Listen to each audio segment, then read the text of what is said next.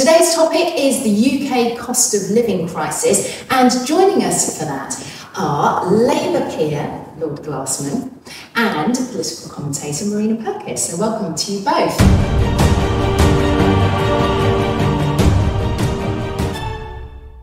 Trouble with um, with Europe is it's a union. It you, you lose your autonomy fundamentally. I'm not saying that, that there weren't benefits. I'm not saying that, but fundamentally, you lost the freedom to govern your own state. So, uh, what you need, it, when, even outside the money, uh, the, the, kind of euro itself is crazy, where you have fiscal control but no monetary control. That's a model that will collapse. It's inevitable. It's, it's again, it's, thing. There's no way you can leave a central bank that's not accountable to anybody to, to manage monetary policy. So that will collapse, I think, quite soon. But, but even having law that was subject to uh, the, the, the European Commission, which is not the council, which is which is effectively equivalent almost to the Politburo in terms of accountability. No one's a council. How can you, the kind of change that we're talking about that, that, that, that need radical engaging with the population can't happen if you are controlled from above and you can't make your own look. And that. But the European Commission only stepped in in such a sort of tiny fragment of situ- a fraction of situation. So, so for example, and the and the and if they did, it was to do with trade trade matters. This is the, what, the world I lived in, and and it didn't protect the workers because um, it's too complicated. They didn't understand it, so they couldn't look after themselves. The, the, the, the legislation was full of holes. It was pure, pure, uh, badly drafted, and the holiday pay bits just never worked. I found out right at the beginning the law was actually faulty. So, so you've got people at the top, bureaucrats, making law that doesn't work, that, that, that completely affected what we could do. So what I'm saying is if, we, we, if we're going to create a new vision, a new settlement, a new paradigm, you can't do it when you have these people at top who are at the top of, this, of the system and you can't change your laws uh, with unless they approve it. But Phillip, then you so you okay, so you campaigned to leave because you didn't like that. Now I, I, believe that you are a good person. You did want the best for your employees, and you yeah. could have been trusted to say scrap the Euro the, the time directive that you didn't like, and you would have, uh, you know, with your own sovereignty, you would have uh, implemented something similar that was more beneficial to your company to the employees. But what we have now is we have we're in the process of having a government that want to have their bonfire of EU laws within which sits the working time directive, and they want to scrap that. And you leave then that open to unscrupulous bosses who do not care about their employees. And I love that you've got this vision of the people would be really kind and they and they like you, but they aren't. You're raising the right question. I'm not. You need. I'm not talking about uh, freedom from responsibility. You're completely right. I'm just saying the big state, certainly not the, the big union of another state, is not the way to open the it's hard enough to hold people can't just in, in the UK without the, the EU control. You can't, it's too complicated, it's too cumbersome.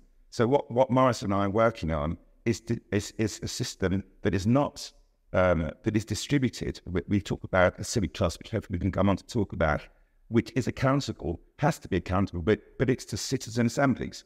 We're not talking about no accountability. You're completely right. You, mm. It's great you need accountability, but people need to understand issues and actually deal with human beings that they know that they connect with and, and look after. Mm-hmm. And that doesn't happen with Europe. And it doesn't happen with even with the UK. And I, am not arguing with you that, that the mess that we've had for the last few years is, is it's farcical and we've achieved nothing with the freedom. But that doesn't mean there was a mistake. It just means that we got it wrong. I, I my my view is that it was a mistake to do it without even the semblance of a plan to to action because you don't you don't I don't sell my house without another house to move into. And it feels like that's what we've done. And now I'm out in the cold and I'm and I'm struggling. And and still, even your your view with the, you know the, the, the civic trusts and the assemblies, which sound beautiful. Let's be honest. Sound it does sound like a utopia.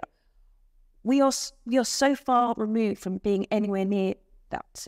And for example, there's not even a test bed of this. Like it's there's not like a little Freeport test bed, like you know they they've done.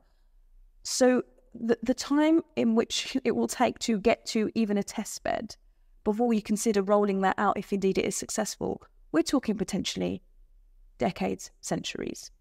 And that and then everything that happens in between then, because we have removed ourselves from that, my my opinion, safety net framework of the European Union will mean for British people that they see deregulation that harms them in terms of their workers' rights and their uh, employment rights and their our environmental rights. We've seen it already with the impact on our sewage um, and the massive inconvenience that we're seeing, but also the impact of it on everyday living because of the because of the supply chain issues and the added cost to absolutely everything from you know your supermarket shop to a pair of shoes that you might buy. But no, just take out. You're right.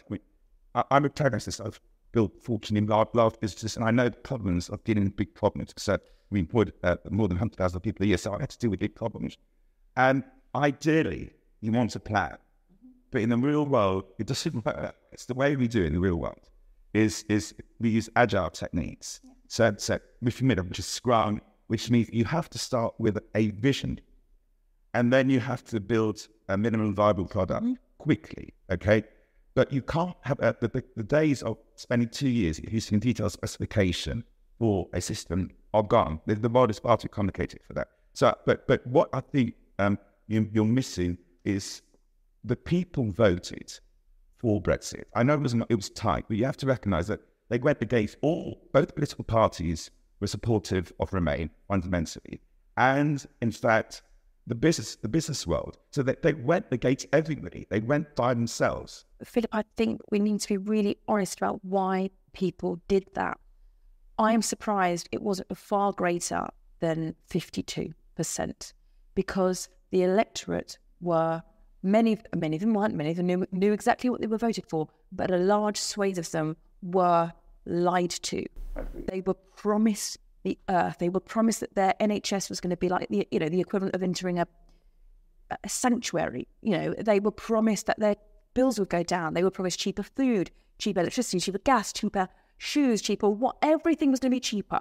Right? They would promise control of their borders. They were there was this nationalist nationalistic sort of um, angle to it. It was it was you know going back to the days when we were proud to be so there was everything was wrapped into it. And then don't forget the manipulation that happened via Cambridge Analytica online. So all of those swing voters, right? So yes, people, and some people, they didn't even know what they were voting for. It was just a, it was a two fingers up to David Cameron. I agree. Right. And, and so to try and to try and then interpret that as people voted for Brexit when no one even knew what it entailed.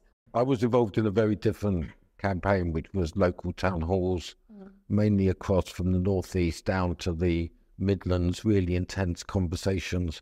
And what it was was a rejection of globalization, was a reject of this treaty-based, anti-democratic global system where you could. That yeah, that was what I. No, no, that's what I was honestly completely. That, who are we going to be answerable to? Who? How can we get rid of them? These were the questions that came up. And obviously, there was no accountability within the EU structures.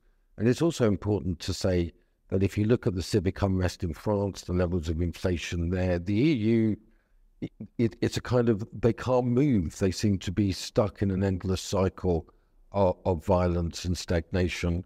The really scary thing is is the way things are going in Germany at the moment, as I say, with the rise of of of the of the AFD and, and the far right politics, and, and thank God that's not happening here. But what we've got the possibility it's now happening here. I think I think it, to say that it's not happening here is to say it's it's not.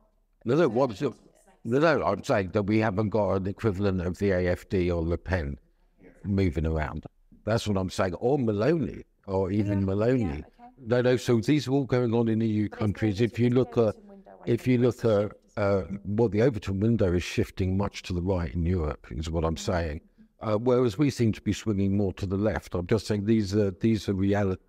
These are the realities. Is that the EU does not provide that, and in terms of inflation, uh, deindustrialization, and wages, um, it's it's roughly comparable data going on in in terms of of the EU in here. But the difference being is that we have the freedom now to actually think of alternative economic models, a way of strengthening democracy that would have been impossible to do within the framework of Lisbon Maastricht. Thought of them. You could have thought of them. You could have. You could have done that. You could have modelled them. This is the genuine beauty of living in a democracy: is that we can now work through and come up with new institutional arrangements that are literally illegal under the framework of Lisbon and Maastricht. Unfortunately, for now, we're going to have to leave it there. But thank you so much, everyone. That was a really thought provoking discussion, really, really interesting. Thank you to Phillip, of course. Thank you to Lord Glasman and Marina as well. And thank you for watching, and we will see you on the next one.